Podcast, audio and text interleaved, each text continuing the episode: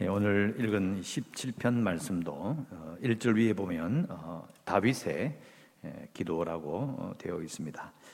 이번 이 7월 말에 나오는 시편을 제가 하면서 계속 제가 강조한 것이 다윗이 겪었던 그 괴로움은 이방 민족에게서 겪은 것이 아니라 이스라엘 백성들 자기 편 하나님 믿는 사람들에게서 받은 고통이다라고 제가 말씀을 드렸습니다. 이걸 잘 이해하면 다윗의 시를 읽을 때마다 이 악인들이 누군지를 생각해 봐야 합니다. 보시면 어, 중간에 뭐 그냥 읽어 보셔도 다윗이 지금 하나님께 의의 호소를 할 정도로 어, 하나님께 부르짖을 정도로 어려움을 겪고 있다. 어, 왜 그러냐? 이제 사절에 보면 나오기 시작합니다. 포악한 자의 길. 그렇죠? 또 내려오면 7절에 일어나 치는 자들이 있고 그리고 9절, 9절에 가면 악인들, 원수들이라는 표현이 예, 나오게 됩니다. 또 심지어 어 이제 14절에 가면 더 좀 깊이 생각하면 생각할수록 난해한 구절이 나오죠. 여호와여 이 세상에 살아 있는 동안 그들의 분깃을 받은 사람들에게서 주의 손으로 나올 구하소서. 그들은 주의 제물로 배를 채우고 자녀로 만족하고 그들의 남은 산업을 그들의 어린아이들, 자녀들에게 물려주는 자들입니다. 이 사람들이 악인들이거든요. 하나님 믿는 이스라엘 백성들 가운데서 이런 사람들이 악인이라는 거예요. 이 사람들이 자기를 핍박하고 있다. 이게 설명이 잘 안 됩니다. 왜 그럴까? 물론 이런 구절을 읽으면 단순하게 우리가 사는 이 시대도 교회 내에서 예수 믿는다고 하는 사람들이 문제를 많이 일으키지 않느냐. 쉽게 생각할 수도 있습니다. 어, 설명이 되기도 합니다. 왜 이런 일이 생길까를 깊이 생각해서 알아낼 수는 없습니다. 왜냐하면 이스라엘 백성들 가운데 있었던 하나님을 믿는데도 시간이 지나면 어, 하나님을 떠나게 되고 그리고 악을 저지르게 되는 그 일들을 보면서 나쁜 사람이다라고 쉽게 설명할 수 없는 것처럼 다윗도 그 당시에 또 모세도 그 당시에 사람들이 함께 있으면서 그 악의 일부분이었기 때문이에요. 그 같이 살면 자신도 모르게 그 악에 동참하게 되고 좀 누가 더 나쁜 놈인지 좀 덜 나쁜 놈인지 그 차이밖에 없을 정도로 타락하게 된 일이 다반사이거든요. 이걸 이런 걸 읽으면 단순하게 아이고 나쁜 놈들 쉽게 되지 않는 겁니다. 자신도 모르게 하나님이 싫어하시는 악한 계획에 연루되기도 해요. 쉽게 설명할 수가 없습니다. 이 사람 도대체 왜 이럴까? 아, 보시면 이 14절이 나는 걸 구절을 좀 더 보면요. 이 그들의 분깃을 받은 사람들이란 표현이 다른 번역에는 흥청거리며 사는 사람들이라고 되어 있습니다. 흥청거리며 산다. 또 다른 번역에는 이 세상에서 받을 몫을 다 받고 사는 자들 이렇게 되어 있어요. 그러니까 이 말은 하나님 믿는 백성들 가운데서 이스라엘 백성들 가운데서 또 우리 가운데서도 그냥 먹고 사는 일에만 집중하는 사람들을 말하는 거예요. 잘 먹고 잘 살면 되지 뭐. 남은 잘 먹고 잘 살면 되지 뭐. 우리 가족만 잘 먹고 잘 살면 되지 않겠냐. 그러면서 사실은 자기들이 쓰는 그 물질과 누리는 모든 모든 부가 주의 재물이라는 거예요. 하나님께서 주신 것을 가지고 그걸 누리며 살면서 자기에게만 집중하는 거죠. 그걸 표현한 말이 바로 14절 말씀입니다. 어려운 말로 현세주의적 가치만 추구한다. 이렇게 뭐 설명합니다. 현세주의적 가치. 지금만 잘 먹고 잘 살면 된다는 거죠. 그런데 신앙이라는 것은 그렇지는 않거든요. 지금만 보는 것이 아니라 과거와 현재와 미래가 연결되는 그리고 영혼을 바라보는 것을 보는 거죠.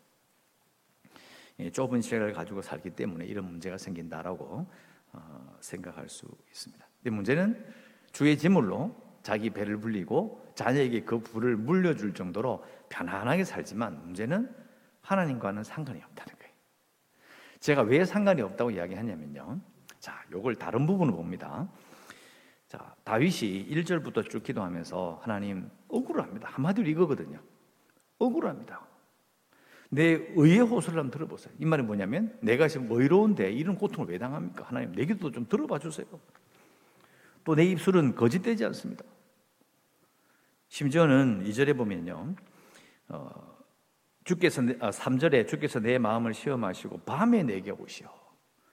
하나님 오셔서 밤에 여기 보면 내게 오시어 나를 감찰하셨다라고 되어 있어요. 하나님 나를 보셨잖아요. 와서 나를 다 이렇게 취조하고 조사해 봤잖아요. 내가 무슨 죄가 있습니까? 내 형을 한번 찾아보세요. 뭐. 이렇게 하나님께 말하는 거예요. 저도 어릴 때 이걸 읽으면서 아니 감히 인간이 어떻게 하나님 앞에 내게 무슨 죄가 있어요? 하나님 내 죄가 있으면 찾아보세요. 이렇게 말할 만한 사람이 누가 있겠는가? 아무리 다윗이 대단해도 이건 좀 이해가 잘 안 된다. 더 자세하게 사절 아까 읽은 말씀처럼 사람의 행사로 논하면 이 말은요 다른 번역에는 남들이야 뭘 하든지 나는 주의 입술을 따라 스스로 삼가서 포악한 자의 길을 가지 아니하였고 오절 나의 걸음이 주의 길을 굳게 지키고 실족하니 아니었습니다. 참 다윗이 하나님 앞에 보이는 이 당당함 그 고통 가운데 하나님 억울하다고 외치는 이 모습은 감히 흉내낼 수 없는 모습이에요. 자 그런데 이 부분은 우리가 많이 설교를 들은 부분인데요.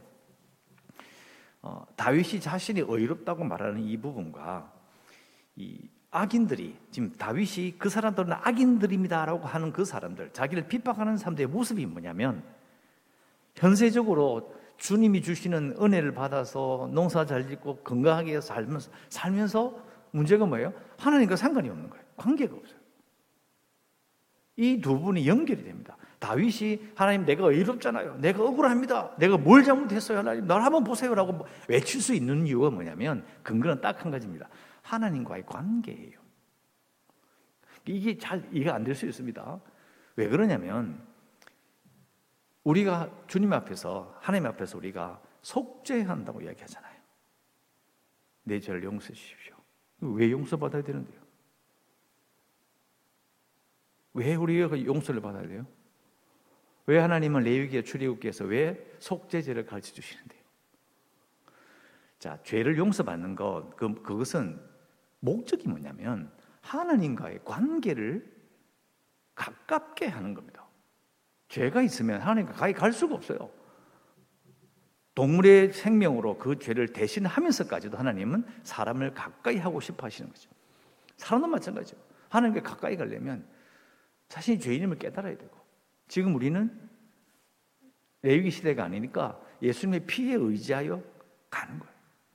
근데 결국 다윗은 자신이 하나님과의 관계가 바르기 때문에 이렇게 할 수 있는 거예요. 자기가 정 완벽하기 때문에 외치는 게 아니고요. 하나님과의 관계가 바르기 때문에 이렇게 외친다는 게 핵심이에요. 그런데 다른 사람들은요, 하나님과의 관계가 없어요. 하나님 백성이 있는데, 사는 걸 읽어보면 하나님과 관계가 전혀 상관이 없어. 그 부분을 우리가 이해해야 합니다. 그래야 우리가 다윗도 살았던 그 삶 속에서 그렇게 어려움을 겪어도 하나님과 관계가 끊어지지 않았기 때문에 그걸 버텨내는 겁니다. 다윗이 왕이 되었다. 그것만 기억하면 안 되고요. 대부분의 인생을 도망자로 살았던 그 다윗이 왜 신앙의 끈을 놓지 않을 수 있었느냐? 자기가 깨끗하기 때문에 완벽한 삶을 살았기 때문에 아닙니다. 하나님과의 관계가 끊어지지 않았기 때문에 그 관계가 발랐기 때문에 견뎌내는 겁니다. 악인은 성경에 나오는 의인은 그것이 연결되는 것은 딱 한 가지입니다. 하나님과의 관계입니다. 신명기에는 하나님과 우리가 사람이 왕과 신하로 그 백성으로 연결되어 있어요. 그게 바른 관계예요. 근데 우리는 그 관계를 더 한 단계 올려서 끊어질 수 없는 부모 자식 간으로 연결되어 있습니다. 하나님의 아버지시고 우리의 그 자녀입니다. 이 관계는 끊어지지 않습니다. 구약에는 옛날에는 그 신하의 관계가 깨져서 하나님이 버리시기도 하고 버린단 말은 조금 있으면 읽게 돼 사사기 나오는 것처럼 팔아넘겨 버려요. 구산 리사다임에 아니면 다른 미디안의 왕에게 넘기셨더라. 그들의 손에 파셨더라. 근데 부모는요, 아버지는요, 자식을 팔을 수 없어요. 판다고 해서 관계가 없어지는 게 아니에요. 그저 여전히 내 자식이지. 그러니까 하나님과가, 하나님께서 왜 우리를 자녀 삼으시느냐? 하나님과 우리의 바른 관계 때문에 깨지지 않는, 잘라낼 수 없는 관계 때문에 그것을 우리를 자녀 삼아 주시고 우리와 함께 하시는 거죠. 그래서 우리가 이 사람 도대체 왜 이렇게 나쁜 놈들이 왜 많아? 그게 중요한 게 아니에요. 그걸 따지고 들면 내남 비판만 하고 있는 거죠. 그게 아니고 아까 처음 말씀드린 것처럼 모세도 다윗도 믿는 자들 가운데 어려움이 생기고 악이 막 생기면요 그 속에 있다고요. 그 악을 벗어나서 깨끗하게 독야청청할 수 없어요. 그 사람은 우리를 보면 절대 깨끗해질 수 없습니다. 근데 하나님 뭘 보시느냐? 사람을 보면서 야, 니는 100% 순수하고 이놈들은 200% 나쁜 놈들이네.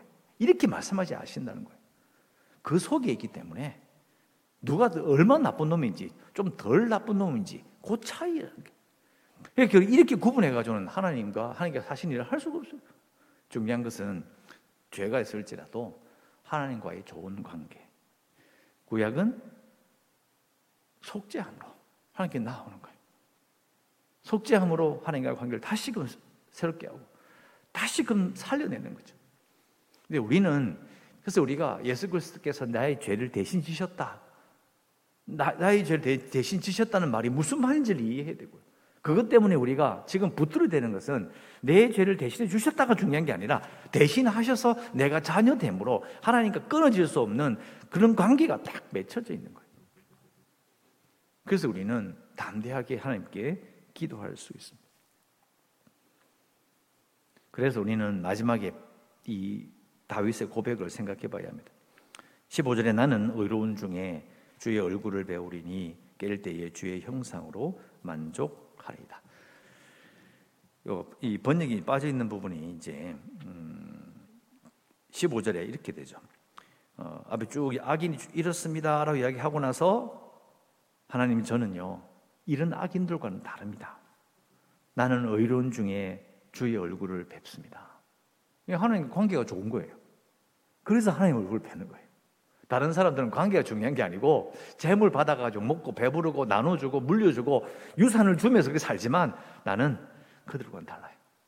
하나님 얼굴을 뵙고 싶습니다.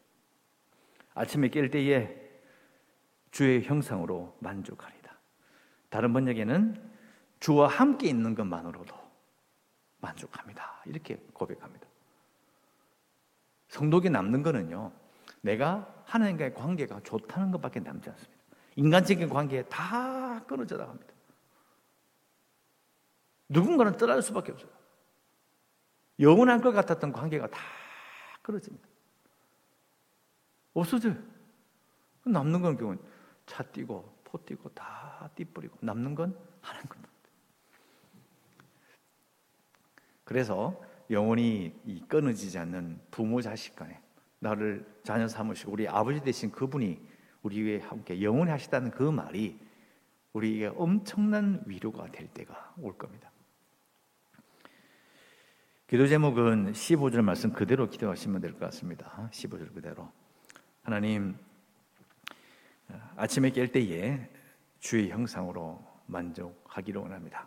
아침에 깰 때에 내가 주와 함께 있다라는 것만으로도 정말 감사할 수 있는 그런 성도로 살기를 원합니다라고 기도하시길 바랍니다. 계속해서 어, 재개발 위해서 기도해 주시고 코로나19 극복을 위해서도 어, 계속 기도해 주시고 연약한 성도들과 어, 그리고 주일학교 여름 행사도 이제 어제 거의 다 끝이 났습니다. 정말 감사하고요. 주일학교 아이들이 이런 과정에도 어, 교회를 생각하고 또 교사들을 보면서 또 교육자들을 보면서 어, 신앙을 어, 마음 깊이 새길 수 있는 그런 일이 되도록 주일학교를 기도해 주시고 연약한 성도들과 그리고 성교지를 위해서 꼭 기도하시고 오늘 주일입니다. 더운 가운데도 하나님이 주시는 약속하신 평과 기쁨을 누리시기를 주의 이름으로 축원합니다.